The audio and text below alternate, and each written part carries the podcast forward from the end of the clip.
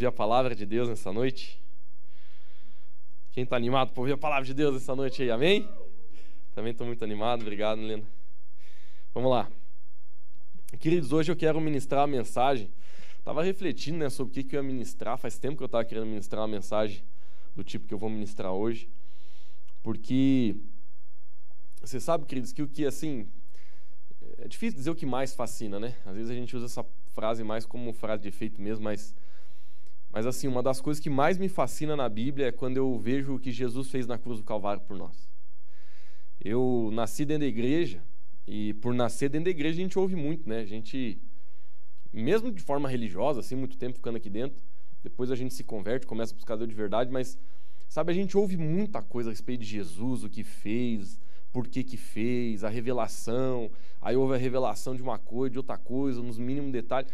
Sabe, queridos, eu posso dizer assim que eu não sei quantas palavras, mensagens, revelações, detalhes, explicações eu já ouvi sobre a obra de Jesus na cruz mas eu nunca me canso de me maravilhar cada vez que eu olho para aquilo que Jesus Cristo fez na cruz por nós.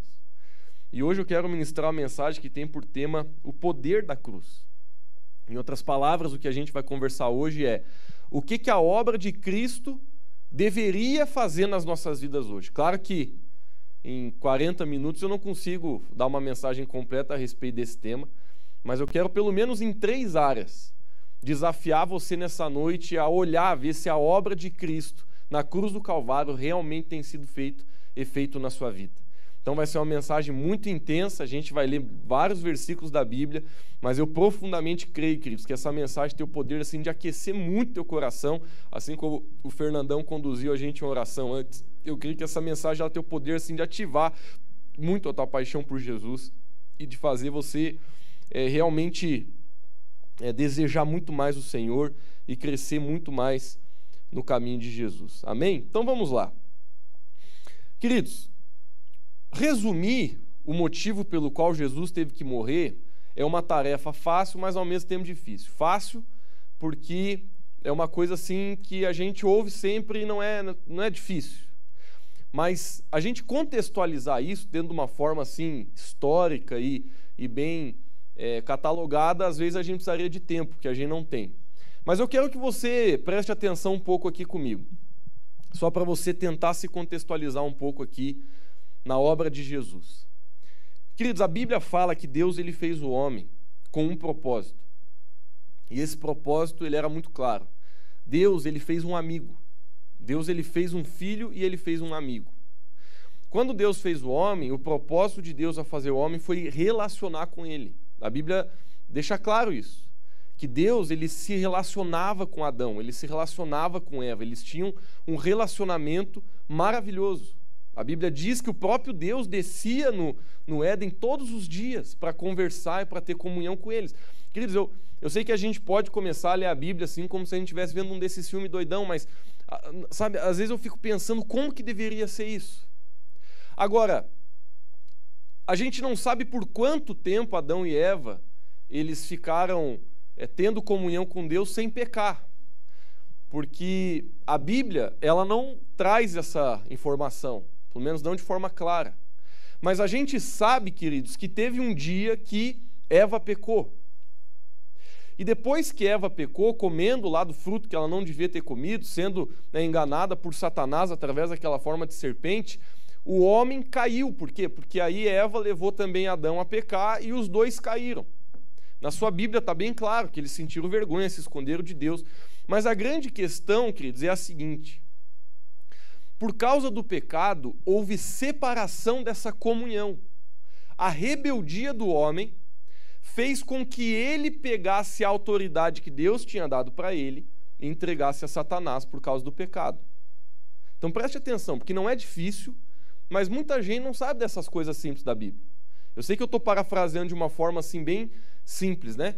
Mas, resumidamente falando, queridos, o pecado fez com que o homem perdesse a autoridade que ele tinha sobre a terra e perdesse a autoridade que ele tinha sobre ele mesmo. Porque ele deu a legalidade da sua vida a Satanás através do pecado. Pecado, ele foi uma desobediência clara àquilo que Deus tinha falado para eles não fazer. Agora, olha só, queridos, presta atenção. desde o momento que o homem pecou até a vinda de Jesus, tudo que acontece no Velho Testamento, claro que é, é um pouco radical, talvez eu dizer tudo, mas só para te ajudar no teu entendimento. Tudo que praticamente aconteceu do momento do pecado do homem até a vinda de Jesus foi uma tentativa, não falha, mas com grande sucesso de revelar ao homem que ele não conseguiria vencer o pecado e o mundo e Satanás sem um Salvador. Então veja, eu sugiro assim, né, sem sarcasmo nenhum, sugiro que você lê a Bíblia mesmo, que você sem conseguir entender a Bíblia, né? Mas veja, depois que Adão e Eva pecaram, começou a, o, o, mundo virou. É, o, o mundo ele passou a se tornar um lugar de trevas, porque o pecado ele começou a abundar no mundo. Aí, queridos, a gente vê que Deus, ele começa a levantar pessoas para manifestar a vontade dele na terra. Então, nos primeiros ali em Gênesis, você vê Deus levantando alguns homens, como Noé, como outros homens. Depois a gente vê Deus levantando um homem chamado Abraão. Abraão foi um homem muito importante na Bíblia porque ele foi considerado o homem da fé, o pai da fé, e não é não é por qualquer motivo. Esse homem ele amava muito a Deus, ele tinha uma fé muito grande em Deus. E Abraão, ele através de uma obra sobrenatural do Espírito Santo na vida dele, ele tem um filho. O nome desse filho era Isaac. E existe uma promessa sobre Abraão que debaixo da descendência dele que começaria com Isaac, Deus ele suscitaria uma nação. Então presta atenção. Essa nação se chamou a nação de Israel, na Bíblia, no Velho Testamento. Foi o nascimento da nação de Israel. Agora, quando a nação de Israel nasceu, ela era sim, no Velho Testamento, o povo de Deus. Então, o povo de Deus era a nação de Israel e todo o resto era resto. A nação e o povo pelo qual Deus tinha aliança era somente com a nação de Israel. Por isso que quando você lê o Velho Testamento, você vê a nação de Israel entrando em guerra com outras nações e vencendo porque Deus estava com eles. Agora, a história do Velho Testamento é a história da nação de Israel. Deus ele levantou reis e Deus levantou sacerdotes para não só liderar, mas para trazer direção sobre a nação de Israel. Deus levantou profetas. Então, se você ler no Velho Testamento, você vai ler a história de reis, você vai ler a história de profetas, que conduziram a nação, que Deus levantou esses homens para trazer eles para perto de Deus. Um dos ícones, dos maiores ícones no Velho Testamento, que Deus levantou mesmo de forma poderosa, não tenho tempo para falar da vida desse homem, mas um dos homens que Deus levantou foi Moisés. Moisés, ele tem uma história maravilhosa, né? Não sei se você já, já estudou a história de Moisés, mas o homem já nasceu de um jeito doido, né? Que nasceu, tiveram que jogar ele dentro de um cesto, né? Deus, de uma forma maravilhosa e milagrosa, né? mexe os pauzinhos celestial na terra para que a própria mulher de Faraó achasse esse homem lá no rio e cuidasse dele a vida inteira. É uma loucura, queridos. A gente vê os detalhes assim, parece filme mesmo. Mas a gente vê o quê? A gente vê que Deus, por exemplo, levou um homem chamado Moisés para que ele pudesse revelar a vontade de Deus para o povo. Agora é interessante, queridos, que a gente vê, por exemplo, lá em Êxodo capítulo 19, versículo 6, aqui Moisés ele já tinha tirado o povo né, da escravidão do Egito, ele já estava andando com o pessoal no deserto, ele tinha subido num monte para falar com Deus, e Deus fala uma coisa para ele. Olha só o que Deus falou para Moisés. Êxodo 19, 6. Esse foi o único versículo que eu não coloquei aqui, chefe. Então, se você puder pôr para nós lá. Ó, vocês serão para mim um reino de sacerdotes e uma nação santa. Essas são as palavras que você dirá aos israelitas. Então, Deus aqui, num dos momentos que ele teve com Moisés, ele expressa a vontade dele para com seu povo. Presta atenção, queridos. Essa introdução, ela não é tão assim, tão ela, é, ela é mais uma aula mesmo, uma história para você compreender o que a gente vai entrar daqui a pouco. Deus, aqui é um dos versículos que Deus ele manifesta no Velho Testamento o coração que ele sempre teve para o seu povo, e por isso que eu estou lendo isso. Porque aqui, queridos, Deus ele está falando para Moisés: Moisés, fala para o povo que a minha vontade é ter um reino, é uma, ter uma nação de sacerdotes. O que, que é sacerdote? Querido, sacerdote, no, no maior significado da palavra mesmo, é a pessoa que faz ponte entre Deus e uma pessoa, entre Deus e o povo. Ou seja, é a pessoa que entra no santo lugar, é a pessoa que tem intimidade com Deus, é uma pessoa que desenvolve relacionamento com Deus. Esse é o sacerdote de uma forma bem prática. Então, Deus ele está expressando lá no início, praticamente, da caminhada e da, da, nascimento da nação de Israel, quase, que a vontade dele não era escolher uns poucos para ter relacionamento com ele. Mas se você continuar lendo o versículo 19, acontece uma coisa assim um tanto interessante, porque Deus ele marcou um encontro com a nação de Israel. E ele falou para Moisés: ó, quando você descer do monte, eu vou aparecer para esse povo. E quando Moisés desceu do monte, queridos, é uma história linda, porque Moisés ele desce do monte, a face dele está resplandecendo assim, de, com uma luz muito forte. O, o monte que estava atrás de Moisés começa literalmente é, tremer, começa a descer trovão, começa, sabe, queridos, a presença de Deus começa a se manifestar de forma física naquele lugar. Só que aqueles homens ficaram com tanto medo que eles falaram para Moisés assim: Moisés, eu acho que é melhor você continuar falando com Deus. E aí você fala com Deus, você depois vem e fala com a gente para dizer o que Deus quer que faça.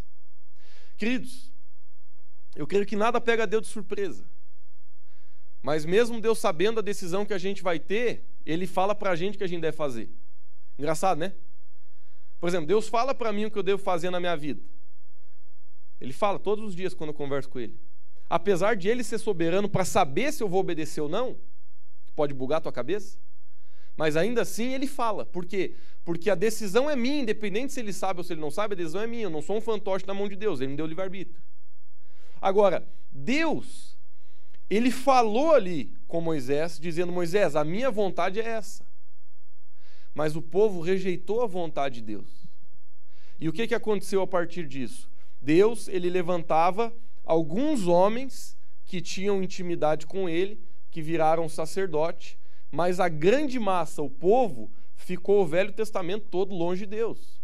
A história do, da, da, nação de Israel no Velho Testamento é uma gangorra. Porque, por que gangorra? Porque o povo obedecia a Deus, estava bem, estava vencendo, estava prosperando.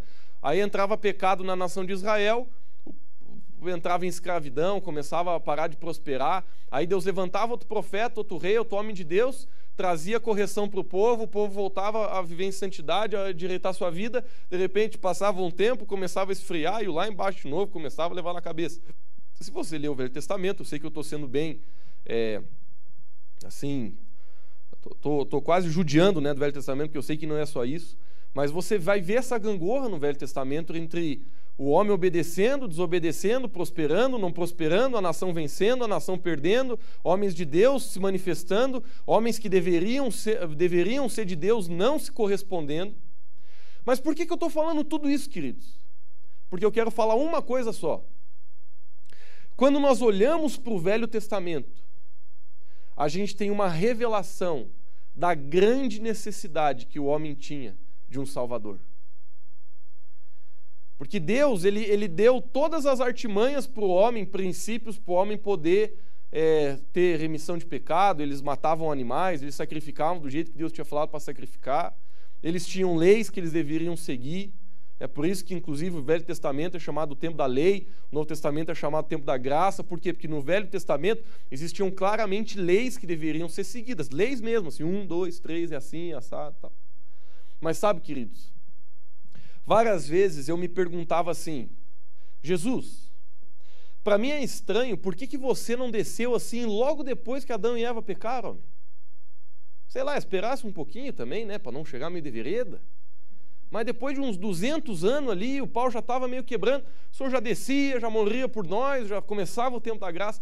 Eu sempre tive dificuldade de entender por que, que Jesus ele demorou praticamente 5 mil anos desde o momento do pecado de Adão e Eva até a vinda de Jesus Cristo para ele vir. Mas sabe, queridos, quanto mais você lê a Bíblia, mais se apaixona nesse livro. Porque você descobre que durante todo o Velho Testamento, Deus, ele foi construindo um contexto para que Jesus pudesse vir no tempo certo, onde as pessoas iriam entender e onde as coisas poderiam se cumprir da forma que deveriam. A verdade, se você estudar um pouquinho ali a cronologia do negócio, é que se Jesus viesse antes, o cenário não estava pronto para ele aplicar o que ele deveria aplicar na terra. Por isso que, inclusive, antes de Jesus vir, Deus mandou um outro atrás, um, um outro antes dele, que a Bíblia chamou de João Batista, que ele veio literalmente para preparar o caminho para o Senhor. Ele pregava o evangelho, ele pregava o arrependimento. Mas sabe, queridos, olha que coisa linda. O Velho Testamento, eu sei que eu estou sendo um pouco assim, talvez essas frases não sejam 100% assim corretas e plenas. Mas o Velho Testamento, ele, ele, um dos propósitos é nos mostrar o quão desesperadamente eu e você precisamos de um Salvador definitivo. Porque não havia o que o homem fizesse que realmente resolvesse o problema. Queridos, quando Jesus veio, presta atenção, isso aqui muita gente não sabe, apesar de ser uma coisa bem simples.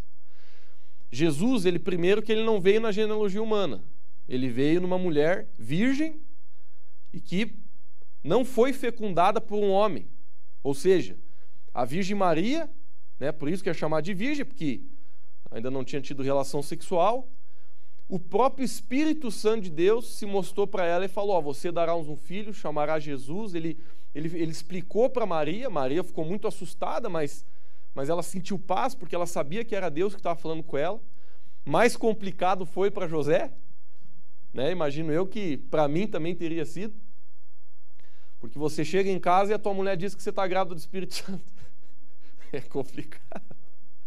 É complicado, né, Márcio? Então José não quis aceitar, ele ficou meio ressabiado e falou: Espírito Santo é o caramba. Você está me traindo, eu vou ter que amaciar de pau. Mas a Bíblia fala, queridos, que José ele foi tão gente boa, ele era um homem tão bom, que ele decidiu, mesmo no meio da indignação dele, achando que a mulher tinha, tinha chifrado, ele, ele decidiu não expor ela. Ele ficou quieto, ele não engoliu aquela bala, mas ele ficou quieto e a Bíblia diz que ele começou a rejeitar Maria. Não vamos julgar muito o homem, né?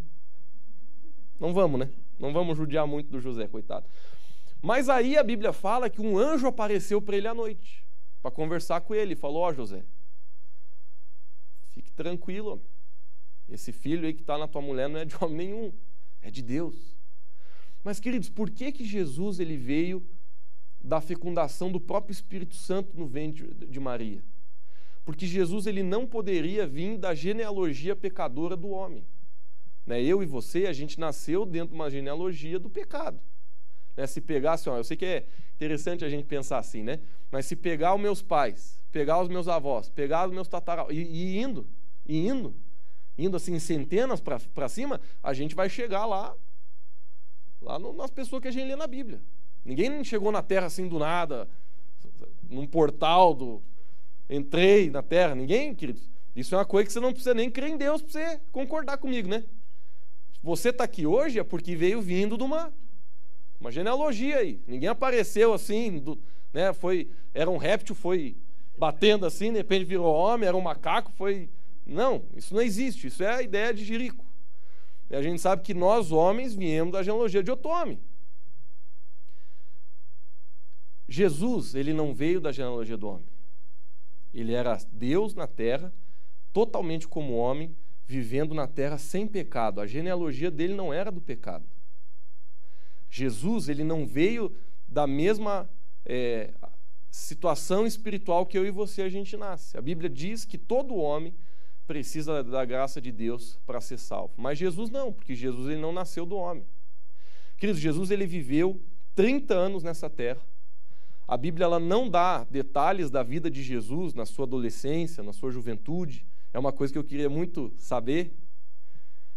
Mas a Bíblia ela dá muitos detalhes a respeito do ministério de Jesus, que começou com 30 anos de idade. Com 33 anos de idade, você sabe que Jesus ele foi morto de forma é, injusta, mas ele foi morto. E quando Jesus morreu por nós, ele sendo Deus, e ele sendo sem pecado, morrendo no nosso lugar, queridos, nesse momento, ele estava levando, ele estava pagando o preço que eu e você não poderíamos pagar pelo pecado. Por exemplo, não adiantava o Irã morrer na cruz por nós. Não adiantava. Podia pegar o homem, crucificar igual Jesus, e ele podia até gritar lá dizendo: Ó, oh, é por vocês, galera, mas não ia ajudar nós. pecado de ninguém ia ser perdoado, véu nenhum ia rasgar, não ia acontecer nada, nós só ia dizer assim, até luego, se vemos na glória, meu filho. Mas não ia adiantar, por quê? Porque o sangue do Irã, assim como o meu, está ralado. A gente, se a graça de Deus, se o sangue de Jesus na nossa vida, a gente está no pecado.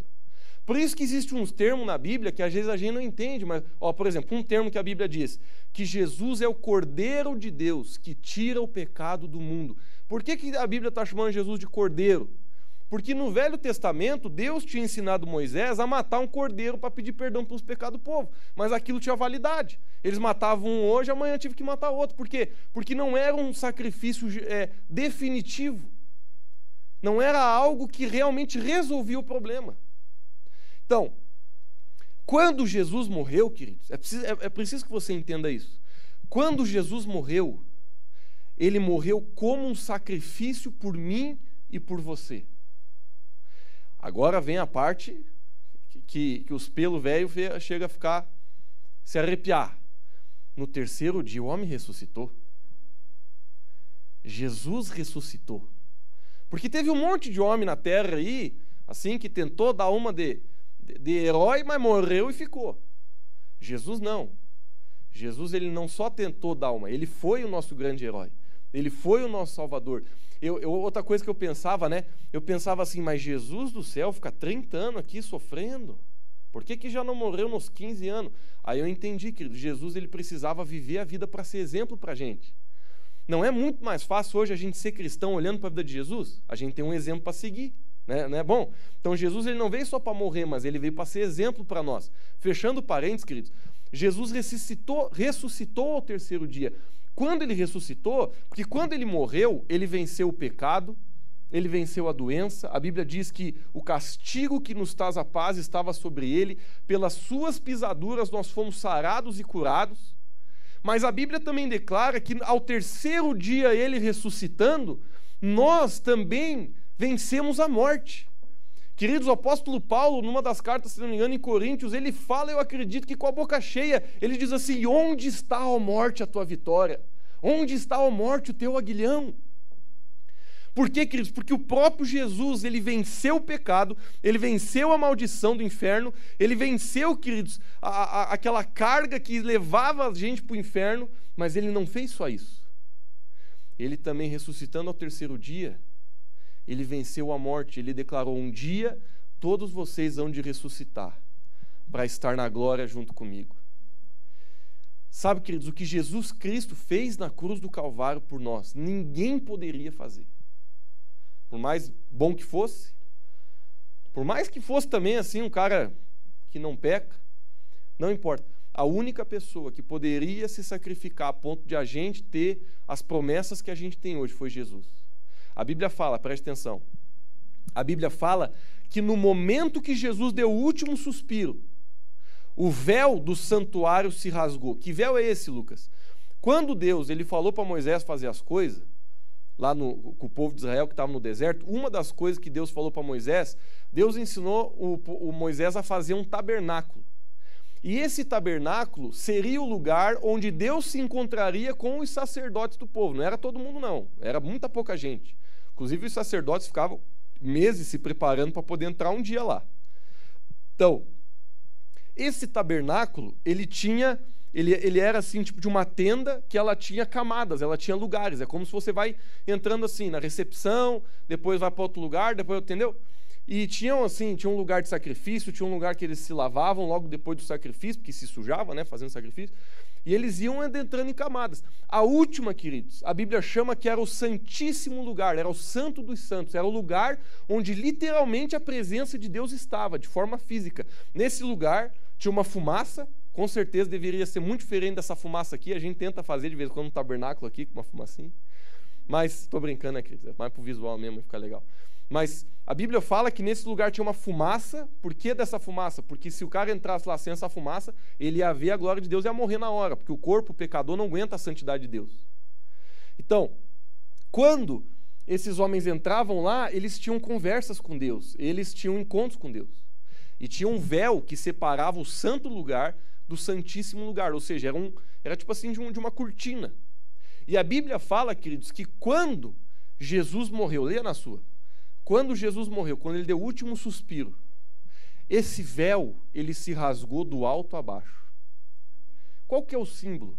O símbolo, queridos, é que Jesus ele tinha começado uma nova era. Eu sei que essa palavra é meio estranha, mas Jesus estava começando um novo tempo. Ele estava começando um tempo definitivo onde nós agora, todo homem tem acesso a Deus. Todo homem tem acesso ao Espírito Santo. Todo mundo tem acesso a ter intimidade com Deus. A gente canta umas músicas aqui, né? Eu sou casa. Por quê, queridos? Porque a Bíblia fala que Jesus agora, ele não habita mais em lugares feitos por homens, mas agora ele habita dentro do coração humano. Olha que coisa louca. Deus ele decidiu habitar em você, dentro do teu corpo. O Espírito Santo de Deus, ele quer encher o teu corpo. Olha que coisa linda, queridos. Agora, por causa da obra de Cristo, hoje eu e você temos acesso direto a Deus. Se nós estivéssemos no Velho Testamento, faz de conta que eu sou Moisés, tu tinha que vir em mim. Ô Lucão, ah, estou precisando de umas coisas de Deus, às podia falar com ele lá. Por quê? Porque você não teria acesso nenhum a Deus. Nenhum. Queridos, olha que coisa maravilhosa. Hoje todos nós temos acesso a Deus. Isso é tão verdade que os discípulos queriam abortar a, a ideia de Jesus, né? Os discípulos olhavam para Jesus e falaram assim: não vá, não vá. O senhor morreu, nós já levemos um cagaço.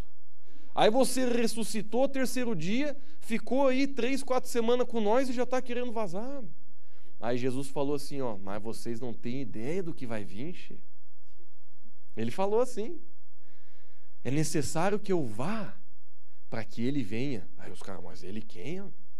Aí no, no, original ele falou Paracletos, que significa o Espírito Santo Consolador. Ele falou: o Consolador vai vir, o Espírito Santo vai ser derramado sobre a terra. e eles não entendiam, eles falavam assim: o Espírito Santo. Aí Jesus falou assim: vocês vão entender. Fique lá numa, numa casa, se junte lá, fique fazendo churrasco, salgadinho, mas fique junto, até que sobre vocês venha o Espírito Santo. Depois que o Espírito Santo vir, aí vocês podem sair. Queridos, a Bíblia diz que eles ficaram.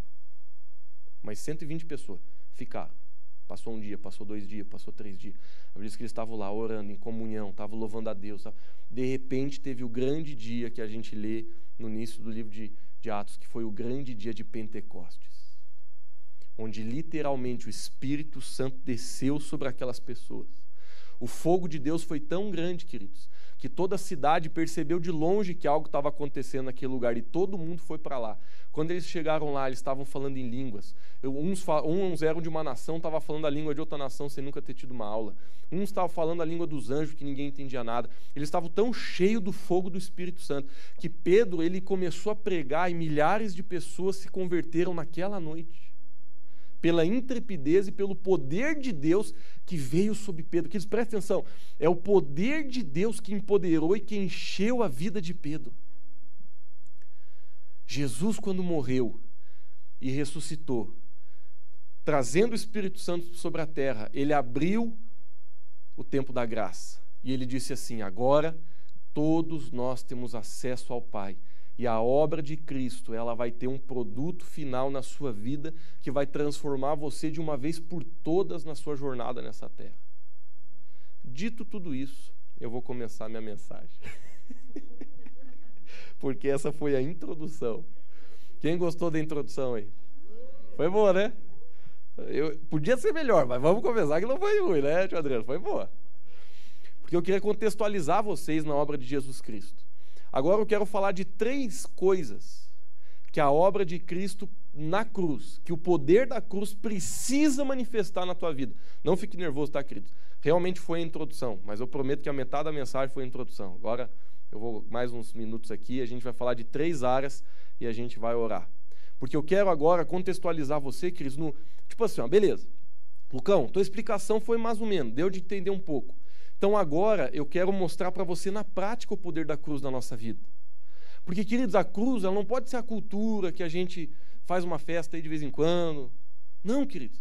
Jesus, para nós, o poder na cruz não pode ser Natal, Páscoa, chocolate, luzinha. Não, queridos. O poder da cruz na nossa vida precisa transformar o nosso caráter, a nossa existência, o nosso propósito, tudo que a gente quer, tudo que a gente é nessa terra. Então, olha só. A primeira coisa poder da cruz faz sobre a sua vida traz salvação. Fala comigo, salvação. E esse talvez seja o principal. Às vezes a gente se esquece, mas se Jesus não tivesse morrido por nós, nós todos estávamos destinados ao inferno. Querido, eu não quero sensibilizar você nem pegar você assim pelas emoções, mas a Bíblia narra o inferno, o inferno como um lugar terrível.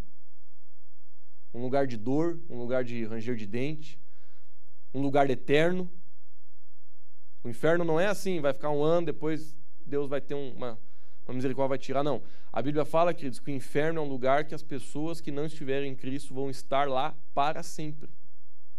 O que é para sempre? Eu não sei, porque eu tô, vivi, vivi 33 anos. Para sempre é muita coisa. Mas a Bíblia fala, queridos, que nós somos seres eternos. E que nós vamos habitar eternamente ou no céu ou no inferno. Eu não sei o que você sente quando você ouve isso. Eu sinto um temor danado. Porque eu entendo que a minha vida nessa terra é tão rápida para representar e decidir onde eu vou passar a eternidade. Mas essa, é isso que a palavra de Deus fala. Então veja, a primeira coisa que o poder da cruz derrama sobre mim e sobre você é a salvação. Olha só, vamos ler alguns versículos aqui. É, se você for rápido me acompanhar, beleza. Senão, eu, é que eu tenho bastante versículo mesmo. Ó, em Lucas 19, 10, a Bíblia diz assim: ó, Pois o filho do homem veio buscar e salvar o que estava perdido. Olha o que a Bíblia está dizendo. O filho do homem está falando de quem? De Jesus. Ele veio buscar e salvar aquele que estava perdido, eu e você.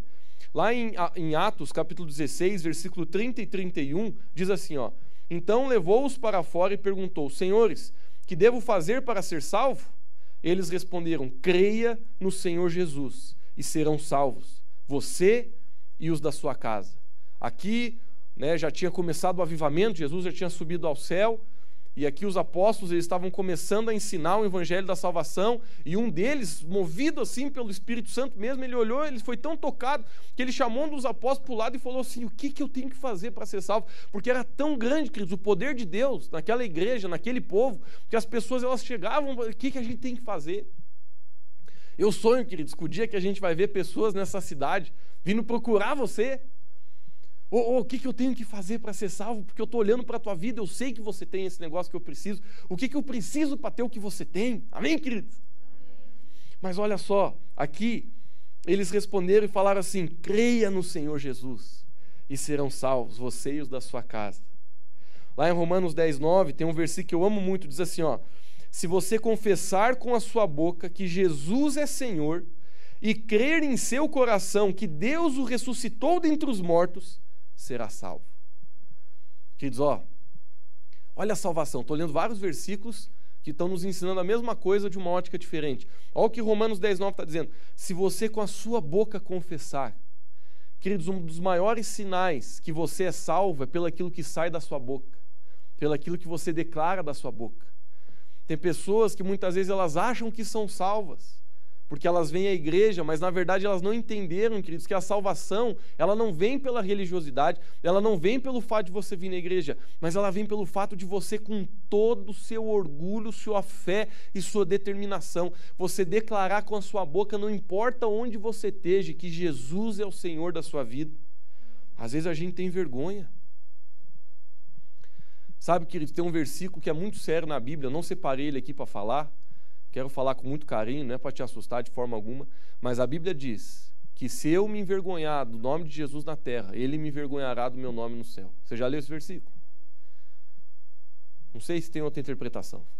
Eu acho que a interpretação é essa mesmo. Se a gente vive uma vida nessa terra, onde a gente quer deixar Jesus na surdina, talvez esse é um dos sinais que a salvação não entrou na nossa vida. Mas olha o que a Bíblia diz em Romanos 10, 9: se você confessar com a tua boca que Jesus é o Senhor, e olha só, e crer em seu coração que Deus o ressuscitou dentre os mortos. Isso aqui quer dizer crer na palavra, é a gente depositar nossa fé no livro de Deus, que é a Bíblia. Aquilo que a palavra de Deus fala sobre Jesus será salvo. Lá em Efésios 2, 8, 9, diz assim: ó, pois vocês são salvos pela graça, por meio da fé. E isso não vem de vocês, é dom de Deus, não por obras, para que ninguém se glorie. Então aqui o apóstolo Paulo está falando lá com a galera de Éfeso, dizendo assim, pessoal, vocês têm que entender que a gente é salvo de graça. a gente é salvo como um presente. Claro que a gente é salvo, a gente já leu vários versículos aqui para cima, através da nossa fé em Jesus Cristo. Por isso que o apóstolo, o apóstolo Paulo fala assim: ó, vocês são salvos pela graça por meio da fé. Ou seja, a fé é o carro que leva a gente para a salvação. É através da nossa fé na pessoa de Jesus Cristo que a gente obtém a salvação. Então, ele diz assim: ó, e é dom de Deus, ou seja, é um presente de Deus, não de obras, para que ninguém se glorie. Né? Quantas pessoas elas caem no erro de achar que a salvação ela vem pelo teu suor. Então ela pensa assim: poxa, cara, eu acho que se eu ajudar bastante os pobres, se eu ser uma pessoa gente boa nessa terra, se eu ser uma pessoa do bem, que faz as coisas certas, que eu acho que Deus vai deixar eu entrar, não pode ser que não deixe. Não, queridos. Você pode ser a melhor pessoa que você consegue ser, e isso não salva você. A salvação, ela vem pela fé na pessoa de Jesus Cristo. Ela é um dom, ela é um presente de Deus que vem sobre a sua vida no momento que você recebe ele e declara isso com todo o seu coração na sua boca, assim como a gente leu no livro de Romanos, capítulo 10, versículo 9. Mas é importante a gente entender isso. É importante a gente compreender que a, a obra da cruz a primeira coisa que a obra da cruz declarou sobre a nossa vida é a salvação. Lá em, em, em João capítulo 5, versículo 24, diz assim: ó, Eu asseguro, quem ouve as minhas palavras e crê naquele que me enviou, tem a vida eterna e não será condenado, mas já passou da morte para a vida. Aqui Jesus mesmo ele está declarando, ele está falando assim: ó, quem ouve as minhas palavras e crê naquele que me enviou, tem a vida eterna e não será condenado, mas já passou da morte para a vida. Em Hebreus capítulo 7, versículo 25, diz assim: ó, portanto, ele é capaz de salvar definitivamente aqueles que, por meio dele, se aproximaram de Deus, pois vive sempre para interceder por eles. Queridos, ó, vou ler de novo que ó, por meio dele se aproximaram de Deus. Está falando de Jesus. A obra de Jesus Cristo trouxe salvação. Ó, João 1,12. Contudo, aos que o receberam, aos que creram em seu nome, Deus deu-lhes o direito de se tornarem filhos de Deus. Esse versículo para mim é muito importante porque ele quebra com muita heresia que é pregado no mundo hoje. É, por exemplo, você liga na TV, o pessoal se abraça tudo e diz: Nós somos tudo filho de Deus. Não é o que a Bíblia diz. A Bíblia que está aí no seu celular, na sua cama, essa Bíblia que você tem na sua casa, ela fala lá em João capítulo 1, versículo 12, que, contudo, aos que o receberam, o que é receber? Romanos 10, 9, a gente acabou de ler que é receber? É você declarar com sua boca e crer com seu coração. Quem faz isso de verdade mesmo, declara sua fé verdadeiramente em Cristo, pode usufruir de João 1,12, que diz assim: ó, com todos aos que receberam, aos que creram em seu nome, esses, esses, Deus deu-lhe o direito de se tornarem filhos de Deus. Então, a salvação, ela vem pela fé. Último versículo desse ponto. Esse versículo aqui, para fechar mesmo. Atos, capítulo 4, versículo 12. Olha só. Aqui é o tiro no headshot, aqui é, é assim, ó, pa, passar o facão e tirar tudo aquilo que o pessoal fica inventando. Atos 4,12. Não há salvação em nenhum outro. Pois debaixo do céu não há nenhum outro nome dado aos homens pelo qual devemos ser salvos. Meu amigo, isso aqui, isso aqui ó, é passar o facão e dividir. A galera do mimimi e a galera da palavra. Bum! Ah, eu acho que se orar para esse aqui também dá. Ah, eu acho que acender essa vela dá. Ah, eu acho que o elefante dá. Ah, acho que pegar a cobra, o dragão. Ah, eu acho que. Não. A Bíblia está dizendo de forma clara: não há salvação em nenhum outro nome. Pois debaixo do céu não há outro nome dado aos homens pelo qual devemos ser salvos. Querido, a primeira coisa que o poder da cruz deveria e deve fazer na nossa vida é nos salvar. Você sabe que a gente vive um tempo muito difícil, né? Onde o evangelho está sendo muito diluído por causa dos interesses do homem. Então, eu não estou criticando, tem muita gente que Deus realmente levanta mais para ajudar o pessoal que está desanimado mesmo. Cunha é o ministério da consolação. Tem muitos pastores que têm assim uma mensagem mesmo assim: Deus vai te erguer, vem para cá, Deus vai te levantar. E não tem problema com isso. Agora, o problema, queridos, é que se você come só pudim, uma hora o fígado estoura. Então, a gente precisa compreender que o evangelho ele não é só isso. A gente precisa compreender que, que Jesus ele disse assim: quem quer me seguir? Joe, então pega a tua cruz que significa morrer para a nossa carnalidade, não é morrer para tudo em nós. Senão, a gente seria muito triste. Jesus está falando assim: ó, existe uma coisa dentro de você que se chama carnalidade que vai te impedir de andar comigo. Então ponha lá na cruz, que é a vontade de pecar, nosso ego, põe na cruz o ego e me segue. Sabe, queridos, eu já falei isso aqui algumas vezes, vou falar provavelmente é da vida. O Evangelho de Cristo, ele serve para livrar você do inferno. Não para necessariamente dar uma casa nova, uma, uma roupa melhor, ajudar você aí a conquistar teu sonho financeiro, apesar de que isso é bom. Mas o principal propósito do Evangelho de Jesus Cristo é nos livrar do fogo eterno. Eu não sei você, mas a vontade é de estourar um rojão se tivesse aqui. Aquelas bombinhas. De tanta alegria. Porque, queridos, não existe nada pior do que o inferno. Olha, é preferível você viver um. Eu sei que não é isso que Deus tem para você, mas é preferível você viver uma terrível de uma vida aqui na terra, mas ir para o céu, do que você viver a melhor vida que você pode viver aqui e ir para o inferno. Uma vez Deus ministrou isso muito na minha vida quando eu estava na África. Muito, muito. Porque eu levei um choque muito grande com a realidade que eu vi lá. Eu, assim, ó, eu buguei. Sabe quando você cola as placas? Eu cheguei lá, assim, eu, eu vi a realidade. Por exemplo, eu fui no lixão da capital de Moçambique, a capital chama Maputo. Aí o lixão dessa cidade, quer dizer, é literalmente assim, um bairro inteiro, você não vê o final.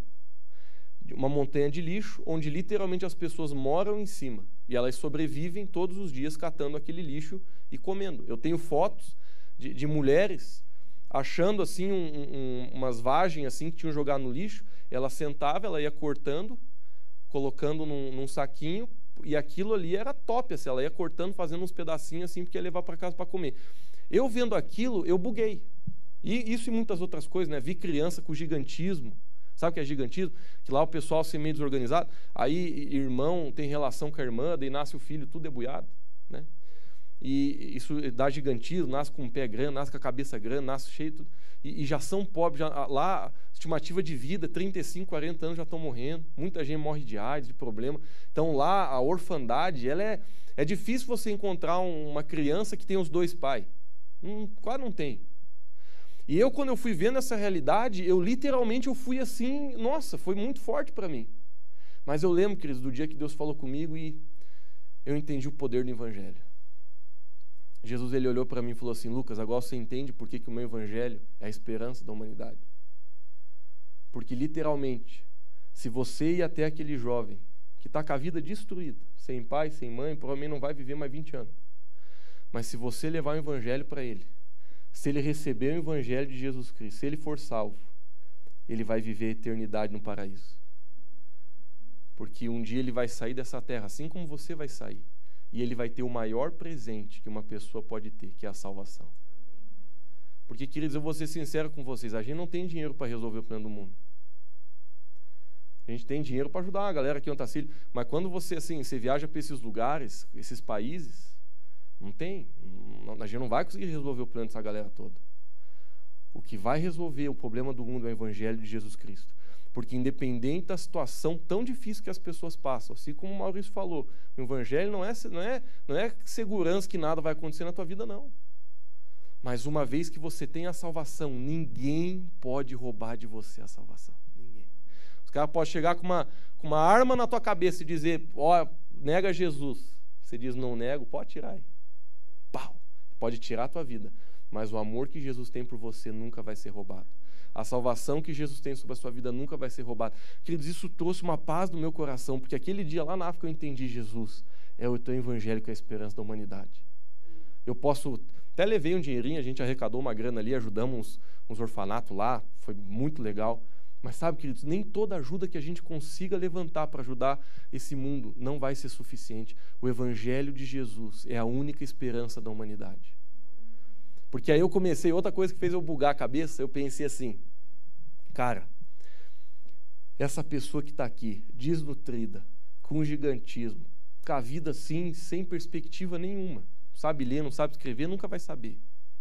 Se ela receber a salvação simples do poder do Evangelho, simples, ela vai ser mais rica que literalmente o homem mais rico do mundo hoje que não tem Jesus. Olha que coisa. Queridos, você consegue sentir o poder que é o Evangelho? O poder que é a obra de Jesus na cruz? Ela faz de, de uma pessoa esquecida no mundo, sem perspectiva de vida, uma pessoa mais rica que talvez a pessoa que mais tem dinheiro nessa terra, não julgando né, o mexicano lá, mas até onde eu sei, ele não tem Jesus no coração. O que eu estou querendo dizer para você, queridos, é que o poder do Evangelho é para salvar você. Não caia no erro de você, muitas vezes, vir para a igreja e buscar um Deus para os seus próprios interesses. Busque um Deus porque ele primeiro morreu por você na cruz. É interessante a gente entender que Jesus nos amou quando a gente não amava ele. Eu não sei se alguém aqui, para conquistar a mulher, para conquistar o homem, teve que gostar dela antes de gostar de você. Mas é triste, né? Não vou pedir para ninguém levantar a mão aqui. Mas é terrível. É você tá lá indo de atrás da mulher, a mulher olha para você e diz assim: "Não te quero. Sai daqui, ó. Alguém aqui se identifica com essa lida? Aí de repente a mulher velha virou para você e falou: "Vou te dar uma chance". se alegrou na hora. Mas sabe, queridos, Jesus ele nos amou. E a Bíblia fala lá em Romanos 5, a gente não amava ele. A gente rejeitava, a gente era inimigo de Deus. Mas ele morreu por nós, ele nos amou. Queridos, o evangelho da salvação, ele tem o poder de nos tirar do inferno. O evangelho da salvação tem o poder de nos levar ao céu. E isso é o que mais nós devemos entender e crer na nossa vida. Agora, a segunda coisa, queridos, que a obra da cruz faz, sinto muita tentação de ficar falando, mas não dá. Temos que ir embora também, né? É libertar. Primeira coisa que a obra da, da cruz faz é nos salvar. A segunda é nos libertar. Eu quero começar. Libertar do que, Lucas? Do pecado, da opressão, da morte, da tristeza, da depressão, da, da, da destruição. Nos libertar. Mas eu quero focar no pecado, eu quero, eu quero focar em práticas pecaminosas, tá? Então vamos ler João 8,32. A Bíblia diz assim: E conhecerão a verdade, e a verdade vos libertará. Esse versículo é bem famoso, e aqui a Bíblia está nos dizendo que quando a gente conhece a verdade, a verdade ela nos liberta. Nos liberta do quê? Por exemplo, do engano. Porque a mentira ela engana. Por exemplo, o primeiro pecado que aconteceu na terra já foi através do engano. O próprio Satanás ele chega para Eva e diz assim: ah, é de jeito maneiro, se você comer isso feito vai morrer. Hora morrer. Comer um fruto morre. Da onde? Aí a, a, a Satanás falou para Eva: disse assim, é, isso aí Deus não quer que você coma, porque se tu comer, tu vai ficar que nem ele. Então, na verdade, ele está sendo orgulhoso, ele está sendo presunçoso, ele, tá sendo... ele não quer que você, entendeu? Fique que nem ele. Queridos, mas isso era mentira. E é assim que o pecado funciona até hoje. Você vai pecar, vem uma voz na tua cabeça que diz assim: "Ah, isso aí é o melhor mesmo, isso aí é o caminho certo, isso aí é o que vai, é o melhor, é o melhor, pode ir que é o melhor. Vai, vai, vai, vai que vai dar, vai dar certo." Quisesse a voz de Satanás até hoje. Todo pecado quem pratica o pecado está sob engano, porque acha que é melhor pecar, mas não é. E a gente peca, né? A gente peca assim na burrice. A gente olha e diz, não, é melhor, ó, prazer. Mas na verdade a gente está ralando com a nossa vida, porque o pecado ele destrói com a gente, ele tira o prazer da gente. Ele, você pode ter um prazer momentâneo ali, por exemplo, sexual ou no, no teu ego, mas destrói, tira toda a paz, tira a alegria. Quando a gente conhece a verdade, a verdade nos liberta do engano. A verdade nos, nos liberta para que a gente possa viver a verdade. Então, uma coisa que eu gosto de falar é que Jesus mesmo ele se declarou como a verdade. Ele falou: Eu sou o caminho, a verdade e a vida. Então eu creio, queridos, que você não é liberto porque você lê a Bíblia. Você é liberto porque você encontra o autor da Bíblia. É uma coisa totalmente diferente. Porque tem gente, tem gente não, vou falar de mim. Eu mesmo conhecendo muito da Bíblia, mas muito, só muito, mas pregando bem pra caramba já. Tinha fase da minha vida que eu estava debaixo da escravidão do pecado. Mesmo conhecendo a Bíblia. Então, como que alguém conhecendo a Bíblia vive no pecado?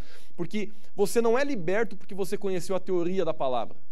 Você não é liberto porque você fez escola de crescimento. Você não é liberto porque você fez um curso teológico. Você não é liberto porque você estudou pra caramba. Você é liberto porque você decidiu orar, buscar o autor da Bíblia, o autor da palavra, aquele que você, que criou todas as coisas. Ao você ter um relacionamento com a verdade, que é Jesus Cristo, essa verdade vai te empoderar para que você seja liberto. Claro que a palavra de Deus, né, o Espírito Santo, ele empodera a palavra para que ela se torne viva dentro de nós.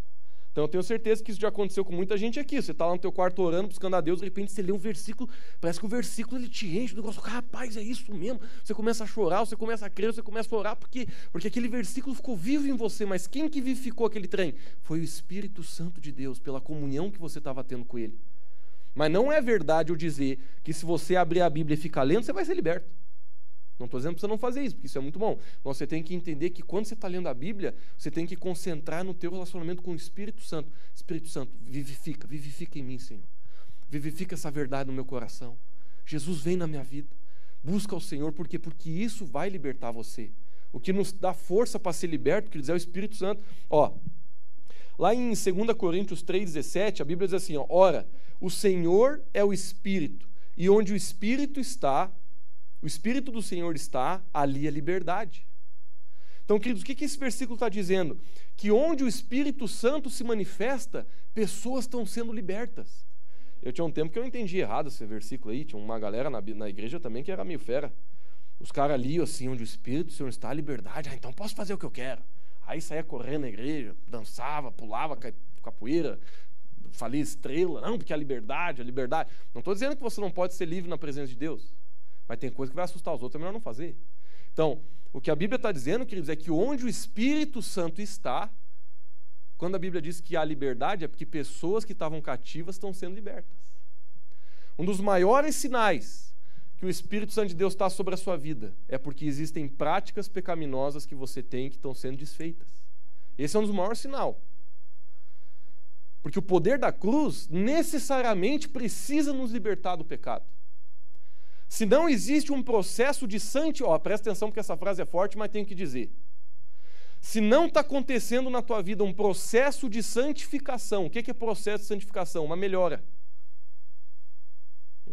Um, deixar do pecado, um trabalhar no pecado.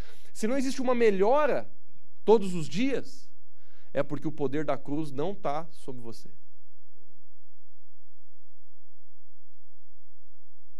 O poder da cruz, querido, traz libertação automático, não é forçado, não é imposto.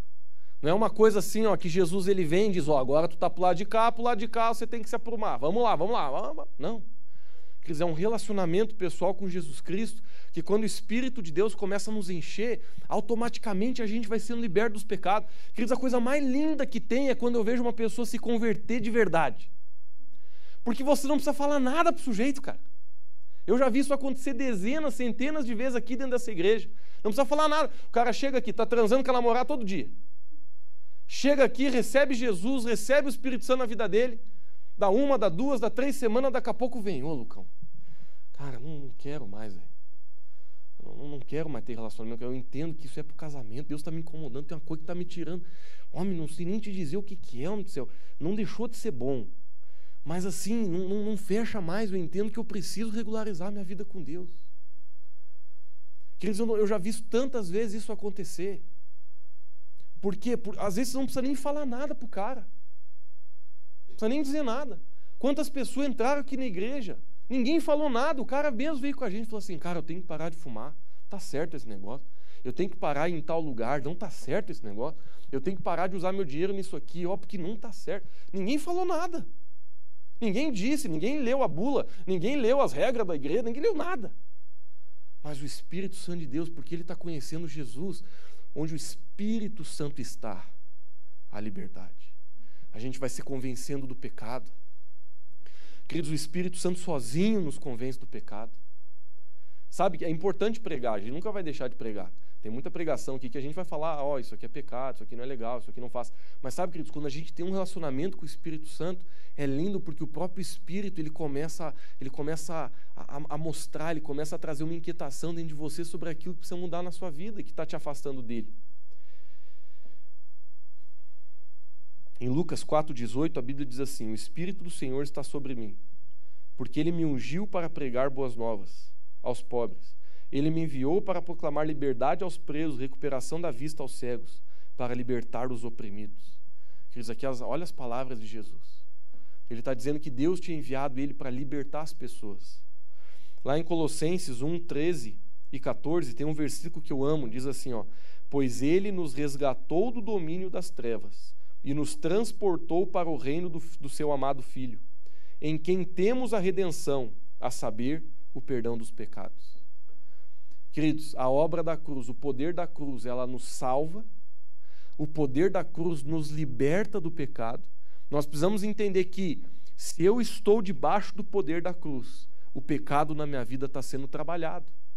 Eu não estou dizendo que você não peca, eu não estou dizendo que você não tem áreas de dificuldade, eu não estou dizendo que você vai ser perfeito, mas o poder da cruz, ela faz com que a santidade na nossa vida seja um alvo, e seja um alvo que verdadeiramente a gente está conseguindo andar nele.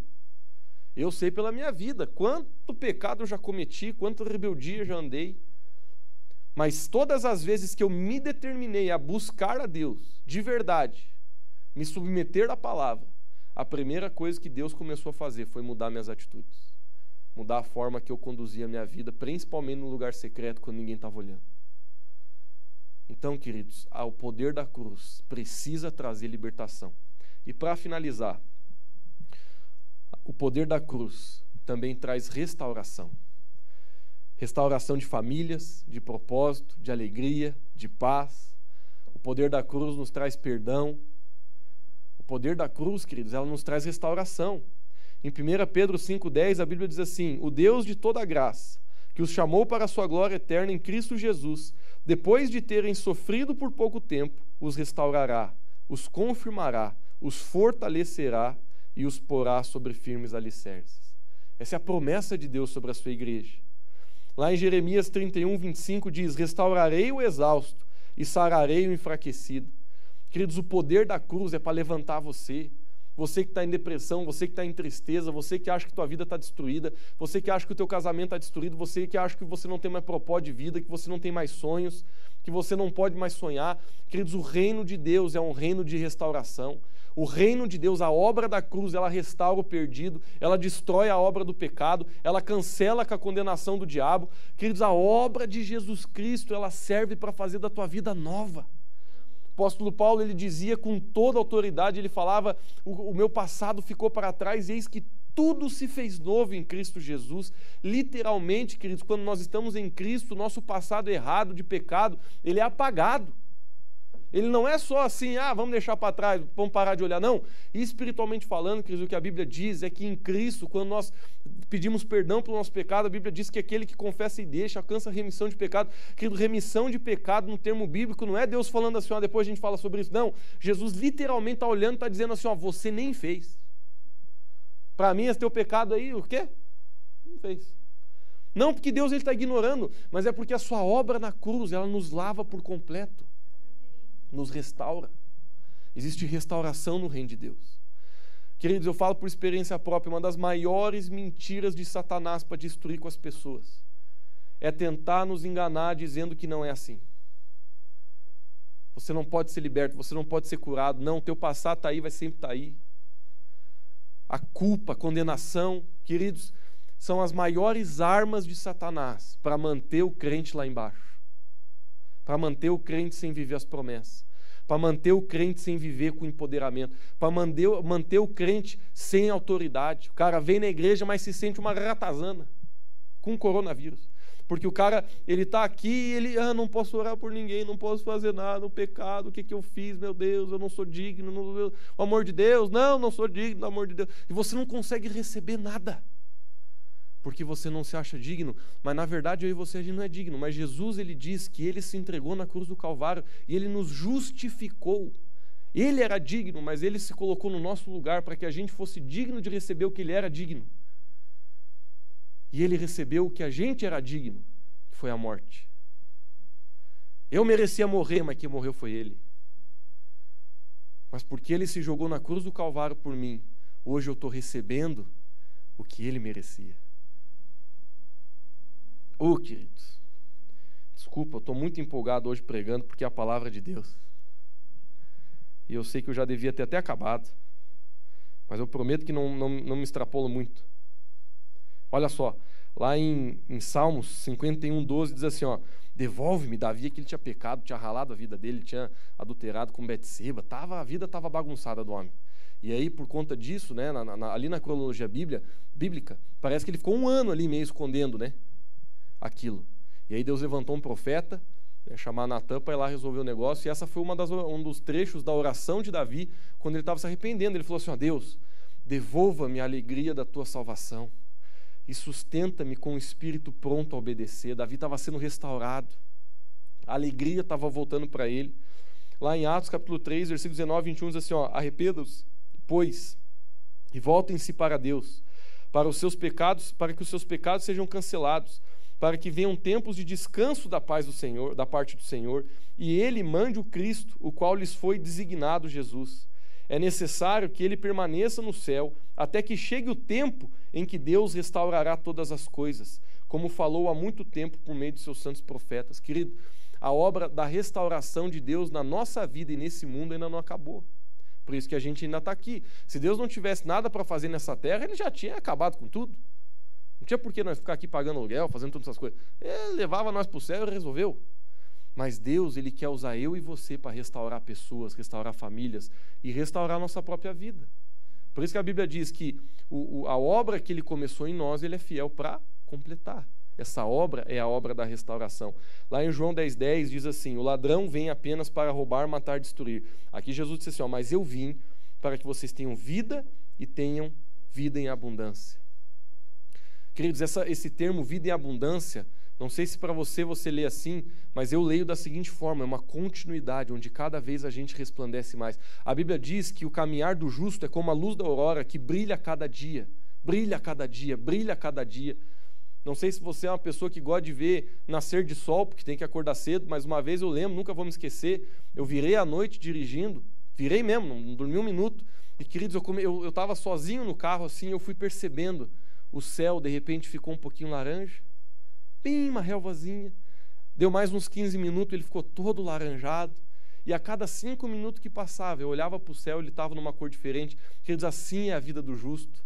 Não estou dizendo que você tem que estar no sol do meio-dia ali, a luz vai resplandecer na testa, mas o importante é que a cada minuto, um raio de sol a mais do Espírito esteja sobre você, uma ação, uma ação de santidade a mais está se manifestando na tua vida, no teu casamento, na tua jornada. Por quê? Porque a nossa vida como cristão, ela é uma restauração do caráter de Cristo em nós.